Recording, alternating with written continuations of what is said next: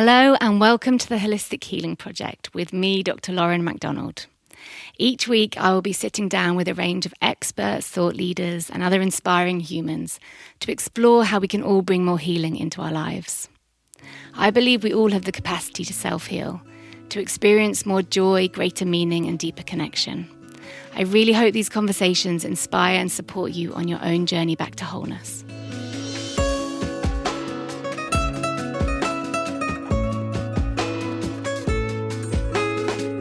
Hi, everyone. Welcome back to the Holistic Healing Project. I hope you're having a really good week so far. Now, this week I'm exploring the relationship between plants and people with Erin Lovell Verinder. Erin is a herbalist, nutritionist, author, and a huge advocate for the healing power of nature. By now, most of us are aware of the benefits of eating a plant based diet. So that involves eating more vegetables, fruits, whole grains, nuts, seeds, beans, and legumes. But we don't always consider how plants can also be medicinal. As well as talking about the various plants, herbs, and spices that can support our health and well-being, our conversation is also a call to respect the traditional beginnings of conventional medicine and an invitation for you to get outside into the natural world. Just a final comment that although we are talking about plants in a medicinal way, it's really important that you don't only use plants to heal yourself or support your well being, and pharmaceutical drugs are absolutely required in certain instances. And just be aware that just because something is natural, it doesn't mean that there will be no side effects or interactions. I really hope you enjoy our conversation, and as always, if you can rate and review, that is really helpful to keep getting the podcast out to more people.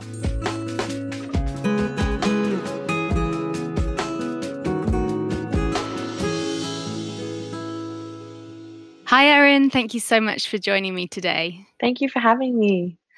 So, I was really drawn to you and your work because I think there's such a gap still between traditional Western medicine and the natural world, especially the mm. world of herbal medicine. Mm. And I know you've got a new book coming out, which we'll talk yeah. about shortly.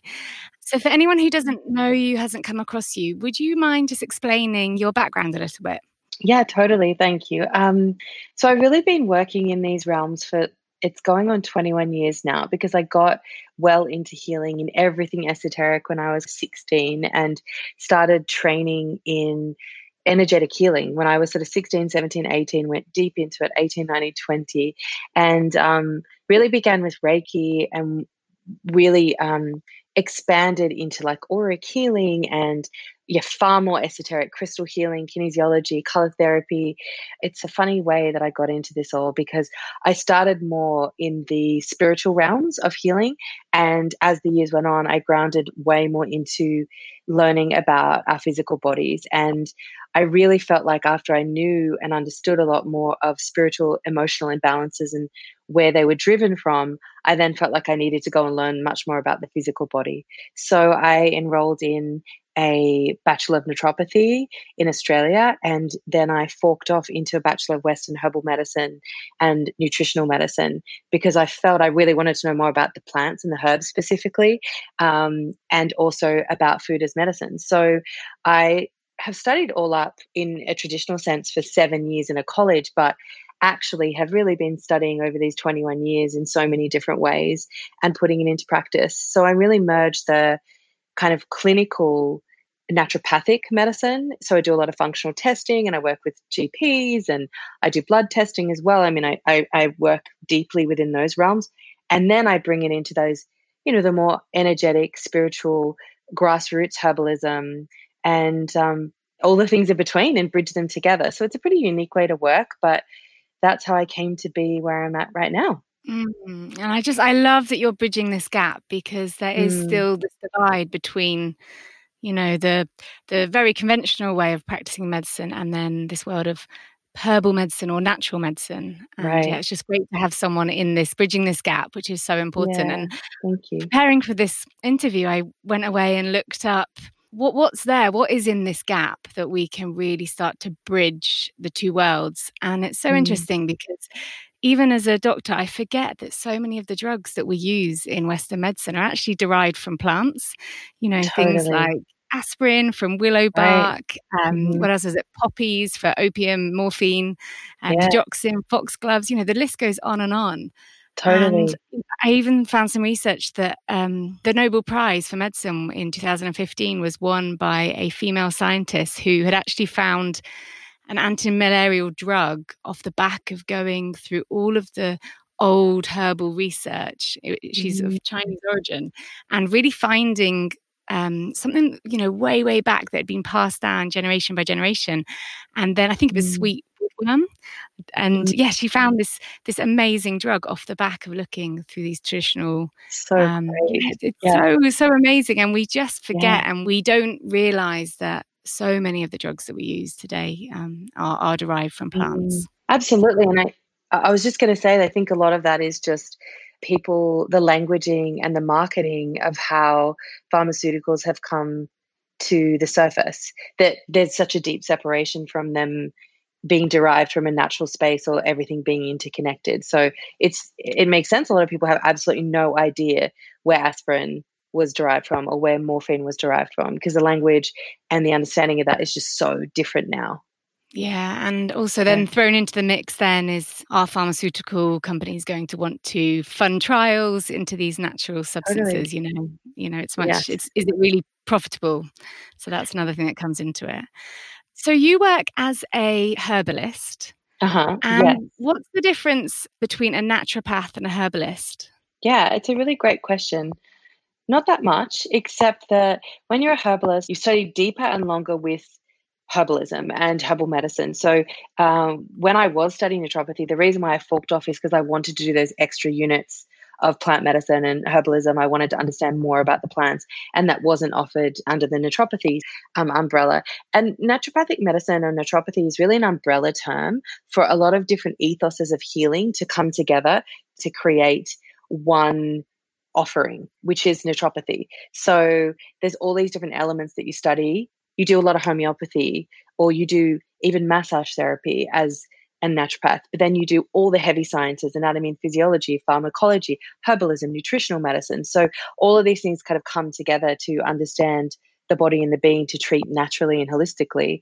Whereas with herbal herbal medicine, um, again, you do a bunch of those things, but you're not doing those extra subjects like the homeopathy or or massage. You're really just going deep into the plant medicine and then all the sciences as well. But it's just really focused on herbs, which I loved. I was like, I just want to know more and more about the plants. And then I'm a nutritionist as well. So yeah, I work with food as medicine to heal to complement working with the plants. So yeah, there isn't a great difference except that as a herbalist, you're really dedicated to just working with the plants as your medium of healing. Yeah. Okay, that's great. Thank you for clearing that up. And what kind of conditions are you mainly working with people who have got health issues to improve those issues, or are you working in the field of health optimization? Kind of where do you mm. work? What kind of area? It's both. You know, a lot of people will come to me predominantly with chronic health issues and health issues that they've had a really tricky time with historically. Often they're not acute things, they're things where people have, you know, we're talking about like a lot of digestive issues, a lot of hormonal imbalances, fertility issues. Uh, autoimmune conditions, uh, skin issues, a lot of chronic things that they've probably tried a bunch of things for, and they've come to the point where they are looking at now from a more natural perspective.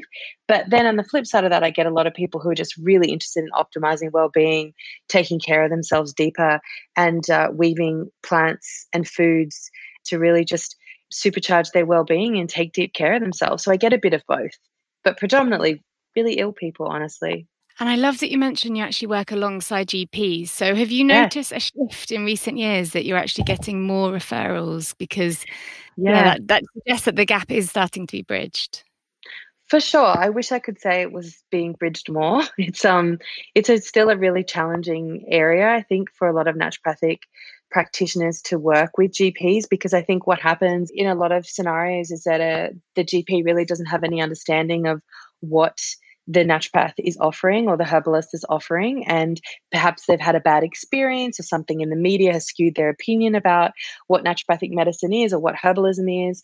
And therefore, uh, many GPs really freely knock these realms and will try to talk their clients out of seeing a practitioner. And there's a bunch of things I hear stories that I, it's very upsetting because I personally do my best to always be very neutral and supportive of whatever feels good for my client and to encourage them to have continued care with their GPs um, and make sure everyone's in the same loop.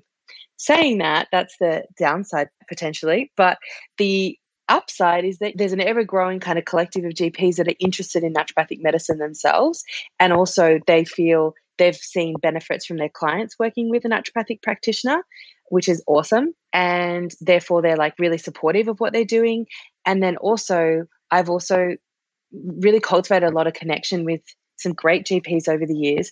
And we work really harmoniously together to make sure that that person has incredible care from all angles.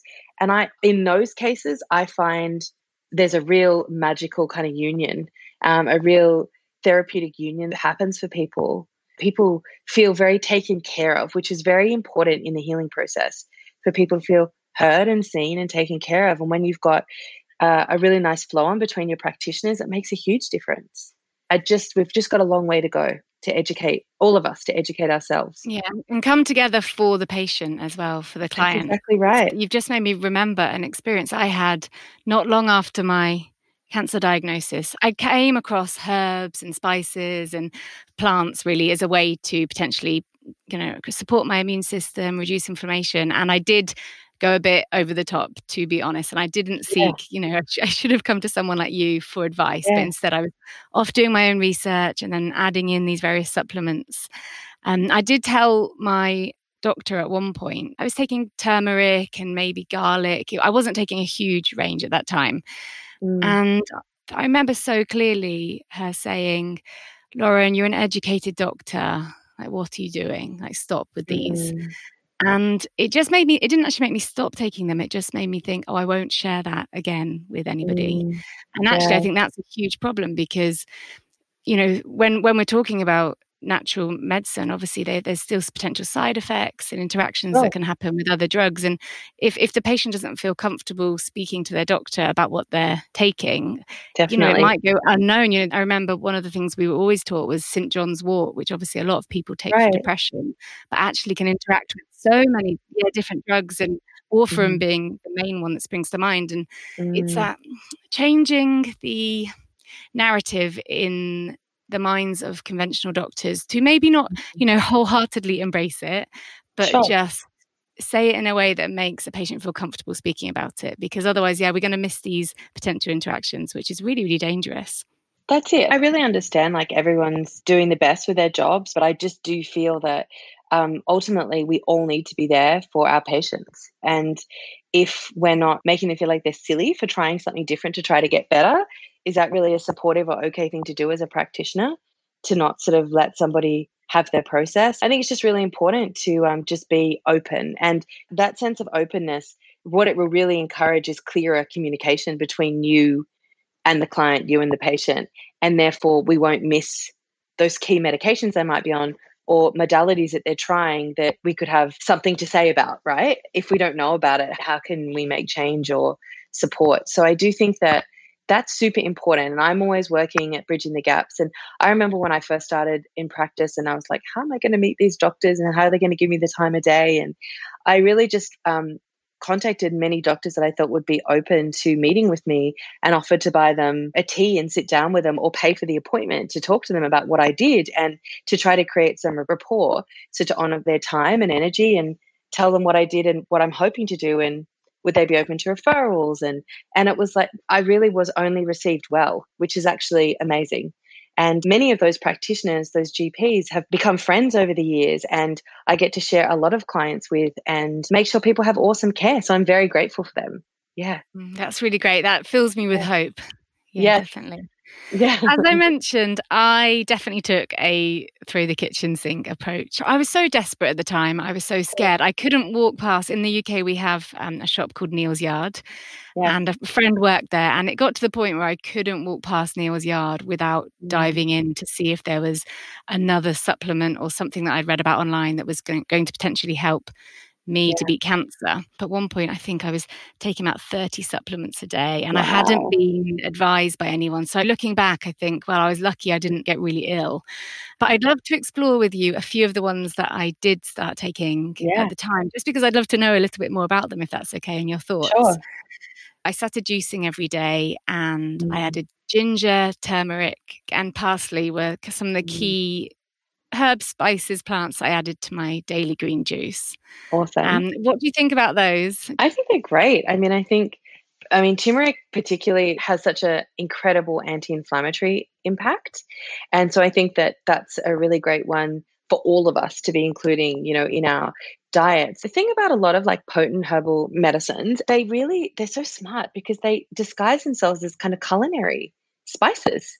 And they are in most people's everyday diet in some capacity. So I think they're amazing because they're such potent healers, but we're also used to kind of seeing them in our everyday. And that's even more reason why we should explore them and weave them into our meals, our food, our juices. I think that, uh, yeah, you're on the money with the turmeric. I think the ginger is the beautiful one to warm the body as well and bring a bit more warmth into the system. I mean, ginger has so many applications. It's one of those ones that you really can't go wrong with. It's very good for the digestive system too.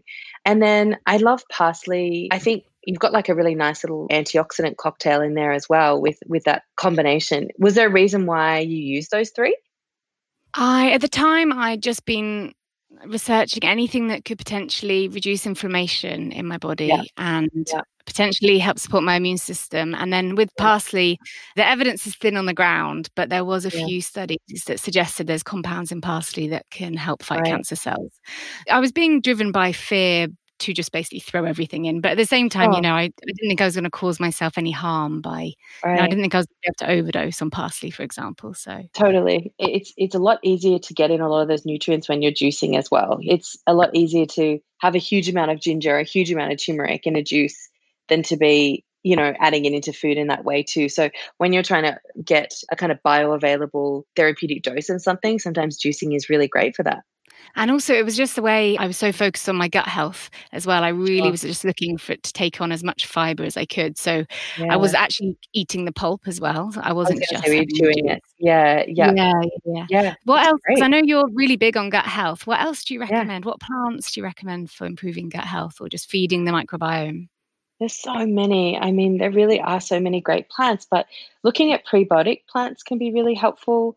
Marshmallow is a great prebiotic plant. Um, and slippery elm as well. You see when slippery elm and marshmallow, they have, we're talking about like root and bark here, you know, when you add water to those plants, they become really thick and goopy and what we call demulcent and mucilaginous. So they definitely don't just turn into like a thin water, you know, they're kind of goopy. And they're great for the gut because they're so soothing. They really coat the intestines and they really reduce inflammation. And especially if you've got anything going on, like any feeling of rawness and reflux or indigestion, those herbs can be really great. But um, definitely prebiotic plants are wonderful. And then there's so many, honestly. It just depends what's going on. Like if you've got got indigestion or you've got bloating or you've got constipation or you've got diarrhea, I could give you a list of 30 that you could apply. That's why it's so great to work with a herbalist or consult with a naturopath because the different plants suit different people. They suit different presentations, energetic presentations. Let's say there's 10 people with indigestion. I would probably suggest 10 different types of protocols for those people, depending on what's going on for them. So it, it is hard to generalize, but um, there are a lot of good plants. I mean, much more complicated yeah. than I thought. Yeah, it's much more complicated. Uh, I mean, there are definite like those staple digestive kind of herbs that will always be like soothing and healing for the belly um, and calming for the belly, like peppermint and chamomile. They're so like ge- generally lovely, calming herbs for the belly um, meadow sweet's great for indigestion. There's just a, there's a bunch. The list goes on. Mm. Like anything, the individualized care element of prescribing plants is of utmost importance to get the match and the alchemy correct when somebody works with plant medicines. Okay, that's lovely. Yeah, and that's exactly why I can see now I shouldn't have just kept going into Neal's yard and buying all these, yeah. these herbs really yeah. without consulting anybody. And um, can I ask you a few about a few others I was taking sure. at the time? Um, yeah. Milk thistle. Yeah, I love it. Yep. So, so Silybum marianum. Yep. So St Mary's thistle, they call it milk thistle as well. So it's actually one of my favorite plants. There's thistle pretty much growing everywhere. So thistle all look really, really uh, similar, and they've got like a really gnarly, strong, spiky stem that you wouldn't even want to go near because it's so spiky. And then the top of them will have this sort of purple bulbous head with all these spikes coming out. So anyway, I just love how they look so gnarly, but they're so powerful and regenerative for the liver. And that's why I would prescribe it generally. It works on the hepatobiliary system particularly the liver, to regenerate and to protect. So it's a very smart herb. Um, I've seen it work incredibly effectively to reduce liver enzymes and to support like a fatty liver and an overburdened liver in recovery. So I think for you to protecting the liver, supporting the liver to regenerate, to heal, to recover. I'm not sure. Were you doing treatment as well? Did you do I hadn't started treatment at the time. Um, I was I, I was post surgery and right. I was stage stage three at the time, and I was just doing anything I could to try and yeah clean up, I mean, kill any cancer cells that were in my body. Absolutely, yeah. It's a great one to work with when you are going into a surgery with all of your herbs and things. You've got to be careful just with taking something right up to to surgery. Always consult with your practitioner, but prior to surgery and then also after surgery it's a good one to support. Uh, like this is not this is really not a holistic suggestion but people do drink heavily so I, I, often will tell people to take a lot of st mary's thistle before they're about to drink heavily and after as well to support the liver and i don't suggest you go drink heavily and eat a few capsules of mary's thistle but it actually it really helps people's hangovers because it is protecting the liver, which is really and, interesting. You know, I actually mentioned to my friend that I was speaking with you, and she's a doctor who works here in Australia. And yeah. I mentioned a few of the herbs that I'd tried in the past, and she said, "Oh, actually, we use milk thistle in ED here with certain wow. people that come in with, um, I think, various different toxins that have, they've taken." But I just think that's so mm. great to see so something cool. like that being used in in A and E. It's wonderful. That's so cool. There are a bunch of herbs I know are used in emergency, and particularly there's one supplement company in Australia that I feel like seems to be leading the way with a lot of hospital trials is the Biomedica. It's a prescription only company, but they were doing a lot of trials with turmeric in one particular hospital, which was really fascinating. I think it was liposomal turmeric. So these are the gaps that are being bridged, and I think will continue to be bridged more and more. We just need more people talking about it and sharing about it and normalizing that plant medicine is a part of your everyday life because you're already eating the plants in your kitchen, you know, and they're actually medicinal. So we just have to turn our ideas and our openness around medicinal plants because they're already with us. Yeah, and it's just that that knowing, isn't it? You know, before yeah. I was ill, I would sprinkle cinnamon on things without even giving totally. it a second thought that this was potentially right. medicine I was sprinkling. You know, it's it's, totally. it's, just that it's just that knowing and then using mm-hmm. it, like you said, carefully, cautiously, but in a way that can support whatever you need at the time. Totally. Yeah. A few other things I, t- I started taking oregano oil or oregano oil, depending on how you say it. So I feel like oregano oil is one of those ones that maybe people use a little too freely because it's super strong.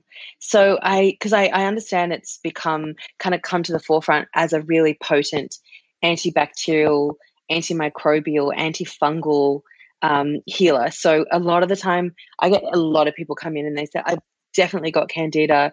I've been eating all my oregano oil capsules or my oregano drops, and like nothing's happening. And then most of the time, when we do a comprehensive stool analysis or we do some yeast cultures, they don't even have candida. They have something entirely different, let's say.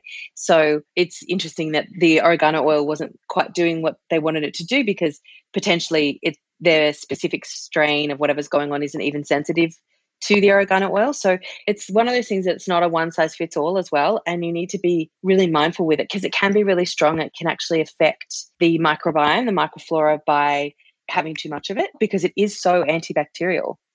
Um, and it's not going to discriminate between the overgrowth of something that's pathogenic and maybe potentially the balance of the goodies that you've got in your gut as well. So I would just suggest for people to use it very gently um, if you're going to use it. And it can definitely be beneficial. It's just not overdoing it as well. And always take it in an encapsulated form because it's so strong. Um, the oil is so strong. So uh, to get it through the esophagus and into the digestive system without burning anything. Um, that's another thing with essential oils. I just always say just to be really mindful because it they can be very strong. So capsule encapsulated form is great. It's very good for the immune system as well, and it is antibacterial, yes, but I think it can be very strong. So you just need to be mindful of it. There's a little bit of a myth that all plants are safe, and that's definitely a myth. Yeah, it's, it's just so, it's honestly so good speaking to you. And it really highlights the importance of consulting with you know, an expert rather than, you know, so often, you know, myself included, when I was ill, I thought, well, these are all natural substances. Right. They can't cause me any harm. I think when I got up to taking about 30 a day, I did realize I was probably going to cause myself some harm. Who knows what interactions were going to happen? But I was just driven yeah. by so much fear. And I think that's the problem, isn't it? When you're driven by fear and you're just worried about whether it's cancer or whatever it is that you're dealing with, you, you yeah. don't think necessarily straight. And yeah, it's just yeah. really good hearing this from you because it just highlights how important it is to treat these natural medicines as medicine. Yeah, and treat them with reverence. You know, it's I think when we're consuming anything, we need to be clear about our intention of why we're consuming it and ask questions and connect with it in a deeper way than just consuming. Though I said you've got to question whether all plants are safe because there's a lot of nuances in plant medicine, there is such a little reporting around people having a adverse reaction as opposed to the pharmaceutical world of reactions. Like I don't want to alarm anyone that things are not safe. It's not about that. It's always good to consult with a practitioner, I guess, regardless, isn't it? It's always good yeah. to ask questions with someone who is a specialist in that area before consuming something. It is about safety, but it's also about inquiring and intention. What's happening with that wellness movement? There's always something that's kind of in vogue that's like having its heyday and people come to me and they're like, oh, I just heard this was good. But it's like, yeah, that is a really great medicinal mushroom that you're mentioning, or that's a really great plant medicine. But how is it relevant for you, or what are you seeking from it? Mm. I believe when you have more of a connection and understanding and awareness around the plants that you're working with, the energy is also amplified and therefore you'll also create a deeper relationship with the plant medicine that you're working with. Yeah, definitely. That's really helpful. Thank you. You just mentioned medicinal mushrooms. Do you work with them? I do. Yeah. Yeah. I think that's great. Yeah. Yeah. Ch- um, chaga, reishi, mm. and shiitake were the ones that I was taking nearly every day actually just because i was so fascinated by the research coming out specifically with chaga. Uh, in what way do you work with them? It's individualized but i mean i definitely work with them a lot. I'd say that they're woven throughout my day in clinics with clients pretty consistently. I work with a lot of people who have immune issues. There's a lot of like compromised immunity happening. I think that's got a lot to do with stress as well and the stresses that people are under, suppressing their immune system, diets, lifestyle. So I find medicinal mushrooms are great rebuilders and healers for immunity. And often I'll use a, a trilogy or, you know, a synergistic kind of combination together and they work really amazingly. Really great for people who have underlying viral drivers, chronic fatigue syndrome, glandular fever, Epstein Barr, fibromyalgia, um, those kind of chronic immune presentations. So, for anyone coming to see you who maybe hasn't got a chronic health problem as such, but just yeah. doesn't feel great, is just maybe yeah. a bit lethargic, you're just not yeah. vibing. What do you have certain kind of go to plants that you recommend that they start with? I usually will work with adaptogens or nervines. So they're two classes of herbal medicine. First of all, adaptogens adapt the stress response in the body. So it's got a lot to do with working on the adrenal system and that HPA axis hypothalamus pituitary adrenal axis. And then, secondly, nervines work on the nervous system. So they work on the sympathetic parasympathetic nervous system response. And I find that most of the time when people come and they're like, I just don't feel great, my vitality is not amazing, I'm okay, nothing's really going on, but I don't feel great. That's got to do with stress and nervous system malfunction um, or stress overload, burnout coming and their nervous systems are just wigging out because they're just under so much pressure. And this is the epidemic of the modern life. Like, this is definitely what's happening right now. And pretty much everybody I see is experiencing some degree of that. So, yeah. Do you want examples of those? Yeah, that'd be great. So, this is something that I see a lot of people using adaptogens. And I always am like, oh, it's like there's just such difference in all the different adaptogens. And I hope people really understand what they do because the difference between ashwagandha and rhodiola um, and Schisandra and Rehmannia and Gotu kola. Like there's a huge difference between all of those adaptogens. Siberian ginseng, all the ginsengs. The one I use a lot is ashwagandha. I find ashwagandha is a really powerful plant. It's been very powerful for my own healing process as well. Uh, it's just like a warm hug. It has a really embracing, warm hug energy, and it's great for depleted people. Um, so I use that a bunch. But then Siberian ginseng is a great root to really lift and it's great for endurance for physical stamina as well and performance they were two of the ones i was taking as well ashwagandha and siberian ginseng wow um, yeah yeah, yeah, yeah. part of my cocktail all i take at the moment is ashwagandha and turmeric i'm in a much better place now that i'm yeah. not lining up 30 supplements right. and i think it's also like when you have too many supplements on board i think it can just really overload the body and overload the energy system. Like there's so many things your body's sort of trying to absorb and do and often you just kind of can't really let them let any of them in when there's too much. So you've just got to think about how much would you even be able to absorb and digest. So often i'll work with people on their guts first and foremost to even get to a place where they could absorb nutrients from their food and supplementation as well. Um, but the nervines really do support the nervous system and calming the nervous system down. They're great for anxiety and stress. They're great for insomnia. Um, they're great for just feeling grounded in your body and feeling calm, cool, and collected. Uh, chamomile's a beautiful one. Passion flower, oats, lemon balm. There's a bunch. You know, lavender. Mm. Like all of those things that I just rattled off. Most people know about. You know, or in some way they're in there every day in some way like you sit down and you eat a big bowl of oaty porridge well yes you're not using the, the medicinal extracted milky oat top or oat straw that you're drinking or eating but this is a very medicinal meal to have it's so satiating for the nervous system and nourishing so there's medicine in that too you mentioned sleep i know lots mm-hmm. of people struggle with sleep do you have any go-to yeah. herbs that you'd recommend yeah, again, working with all those nervines are a really nice, gentle place to start. And I do feel like people really underestimate the power of a cup of tea. Medicinal teas have just been used for eons, like boiling down your leaves and your roots and flowers and barks and berries. This is the way that many of our ancestors took medicine in forever. So I always encourage herbal teas. I think they're a beautiful little ritual before bed as well. Letting your plants brew for a while, like making a strong 10 to 20 minute brew with a lid on the top to trap all those volatile medicinal oils in. Doing something like chamomile, passion flower, skullcap, lemon balm, oat, valerian, kava. There's all of these different herbs that are sedative nervines. Um, some are a little bit more stronger than others, like your is, can be pretty strong. Kava is one of those perfect ones as an example of safety that kava traditionally used in Islander, Fijian ceremony. It really shouldn't be used for long periods of time it can really get you to sleep deeply. When you work with the right plants that really start unraveling and untangling the nervous system, and you get like a good few weeks of sleep in, often you can pull the plants out and you absolutely will sleep the same way. So it's just about allowing the body to relax, untangle, welcome in sleep again, and remember that you can do it and you can get into that habit where you just start cycling good sleep. And often the plants get pulled away and you'll keep sleeping well. I'm also always going on about switching off screens and having ideally two hours of screen free time before you go to bed, leaning into the yin of the night, journaling, reading, talking to your friends, your partner, your family, whoever's with you, and meditating or conscious breath, relaxing your body.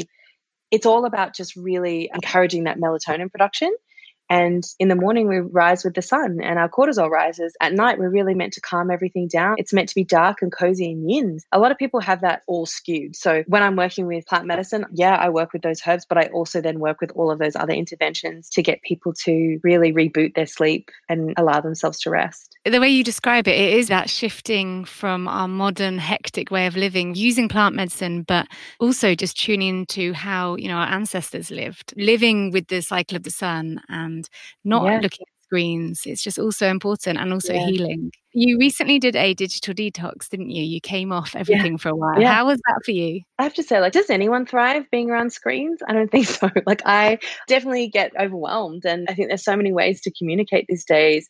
There's your emails and your DMs and your mobile, your text. Sometimes you really do just need to switch off and you need to just be present in complete presence. And for me, I'll often get taken away from presence. So I really have to check myself. So for me, doing those digital detoxes allows me to just be completely present. And I don't feel like I need to be anywhere else. And I find that really, really, really healing and restorative personally.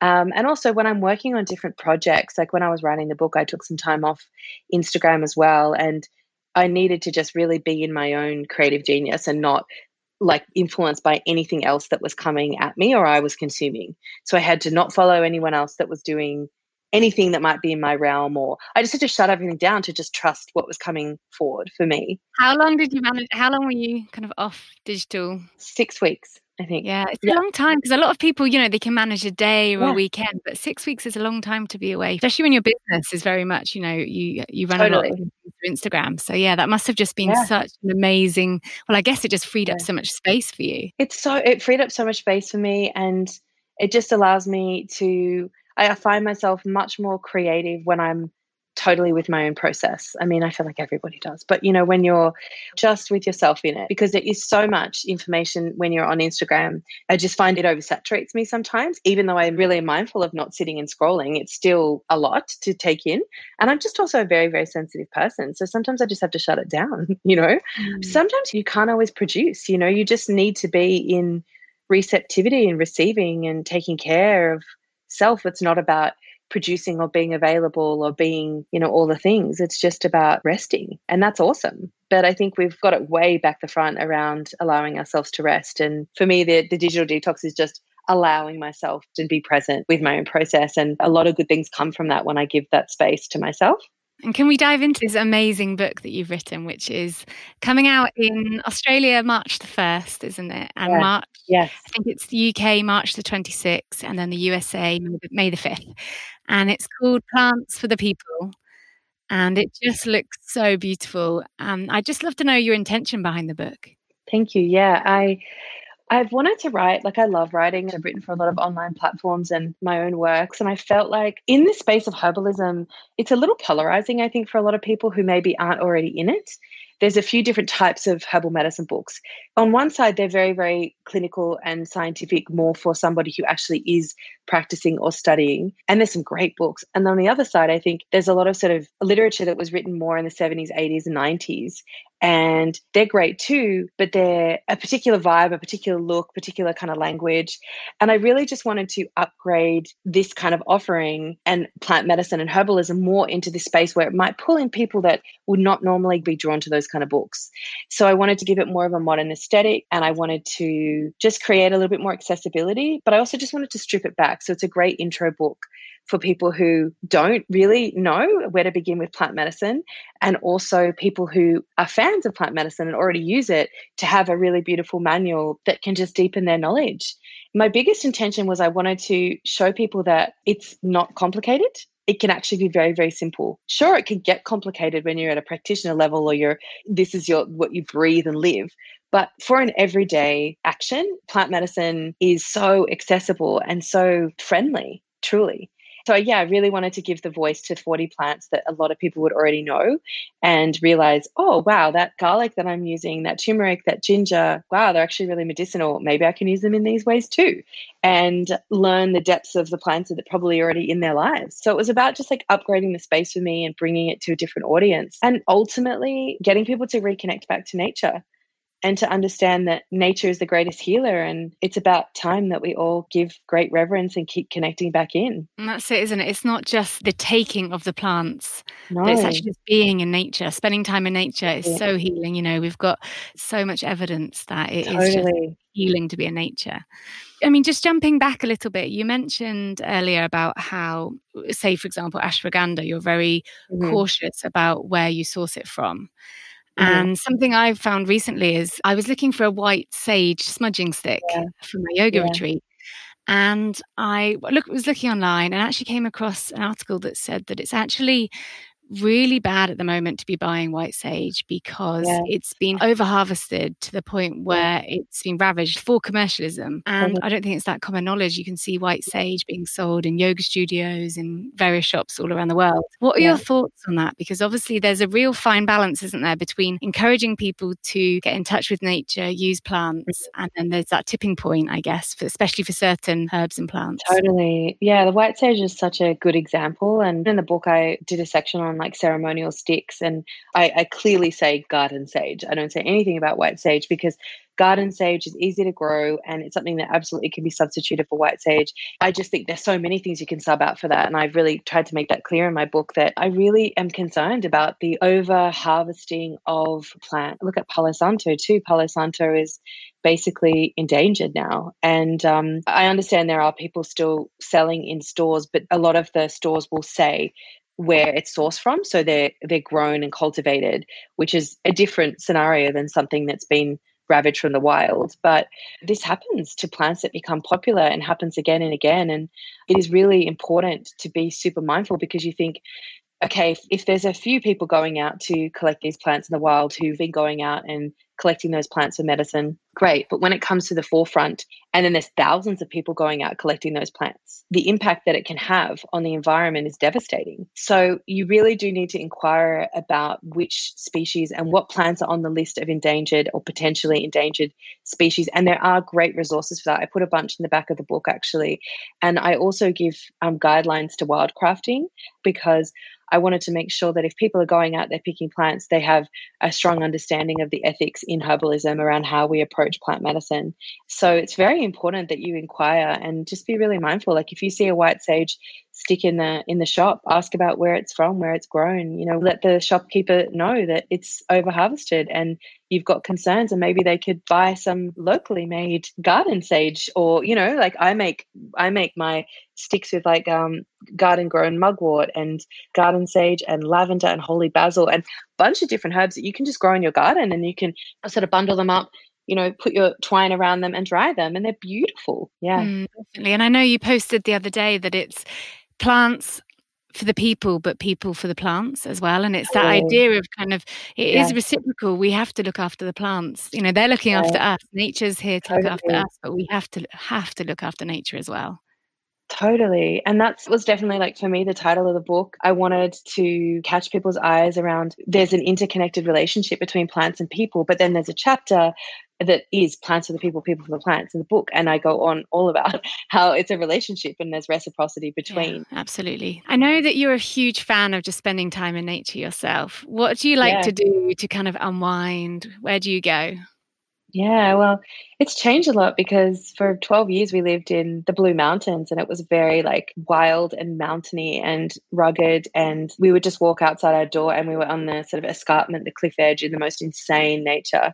I used to spend a lot of time in the mountains, just sitting, looking over the most beautiful kind of canyons and mountain edges. But nowadays, living up in the Byron Bay hinterland, I actually spend a lot of time in the ocean and I spend a lot of time walking trails to the ocean and walking trails to waterfalls. And we live in a little town where there's a lot of like beautiful green rolling hills and we spend a lot of time in nature. It's just different type of nature now. And I'm still adjusting. I lived in like an Arctic kind of alpine mountain environment for 12 years. So I'm still adjusting to like how I am in nature here. But every day it's non negotiable for me to step outside and go on a little adventure somewhere, if it's just walking my dogs, if it's laying under the, my pecan tree under the hammock outside, or it's going on a trail for a walk, or going to the ocean and just laying there and receiving the sun.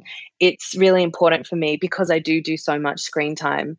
And I am, you know, because I work now solely with clients via a digital platform. So I'm just in front of a computer a lot and I'm writing. And it's really important for me to step out of that and have strong boundaries around that by connecting to nature. But I just feel that honestly, it's the easiest way to be received is just to step into nature and just also receive her, you know, and for me, that's a non negotiable. And for mm. anyone listening who you know, maybe they are completely new to plant medicine. You know, everything we talked about is pretty new information.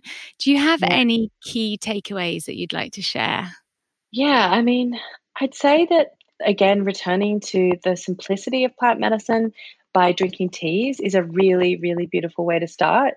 And you can supercharge the teas by doing longer infusions. So it just means you infuse the tea overnight, the tea leaves in the water overnight.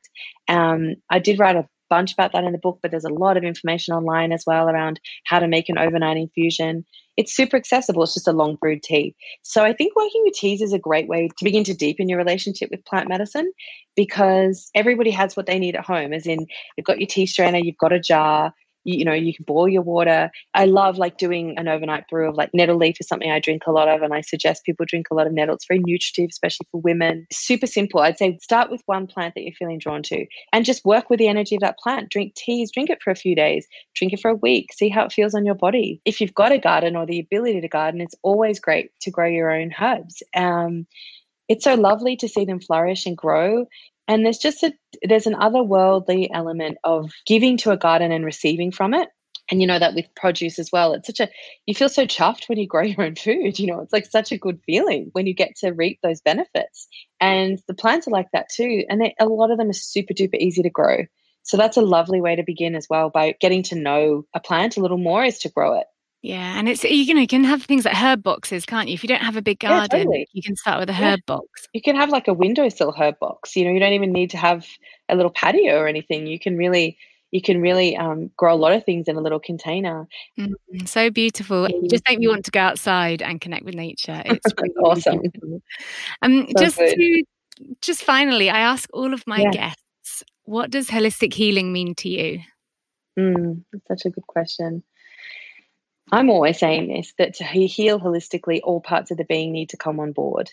So, in my understanding of it and in my encouragement of it for, with clients, it's about not just thinking about your body like it's a physical entity, it's about addressing the imbalances in the body, the mind, the spirit, and the emotions as well. So, I do really believe that to shift a health presentation, you need to bring all those elements on board in some way. Mm, lovely. Thank you. And your book is obviously coming out in a few weeks. So, just a recap for anybody in Australia or New Zealand, it's March the 1st. In the UK, it's March the 26th. And in the USA, it's May the 5th. Is that right? Yes, so exciting. Yeah. yeah. So really, really excited for you. It is such a beautiful book. And yeah, I just really hope it encourages people to connect with nature and consider what else they can be adding into their day to just improve their health, look after themselves, and yeah. ultimately just support long term wellness as well. That's it. Exactly. Yeah. It's just about vibrancy. And I really believe that by weaving plants into your everyday life, you supercharge and support your vibrancy because they are pure nature energy. It's pure energy, pure plant powered energy to work with herb, herbal medicine. So I think it's a, a wonderful way to take care of yourself deeply. Uh, and for anyone who might be thinking, oh no, I'm that person who's currently taking 30 supplements and doesn't really know what they're doing. If anyone wants to connect with you, maybe needs some advice, um, how do people find you? Yeah, so so by the time that this comes out, it will be a brand new spanking platform where you can pop on. It's just my name, erinlovellverinder.com, and there'll be a bunch of ways you can connect with me there. And and then also by Instagram, I'm always kind of on there and doing my best to answer DMs and connect with people. But the website will be a lovely way to give people lots of information real soon. Yeah. Okay. That's great. Thank you so much, Erin. It has been lovely to chat with you. Thanks for having me, Lauren. Thank you. And just good luck with the book launch. I'm really, really excited for you. Thank you so much. I so appreciate it.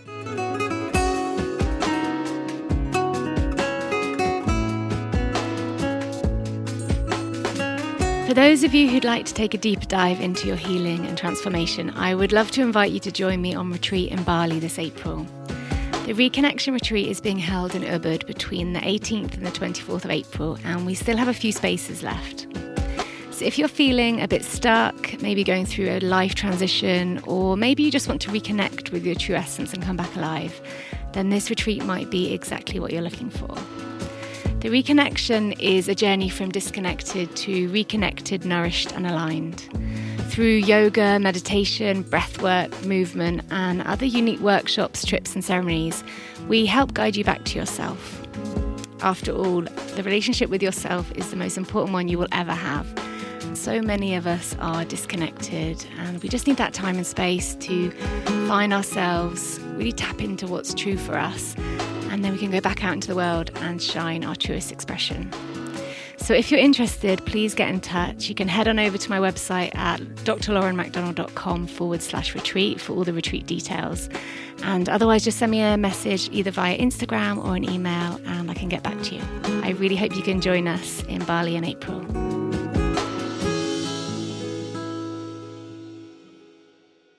Please remember that whilst I am a qualified medical doctor, I am not your medical doctor.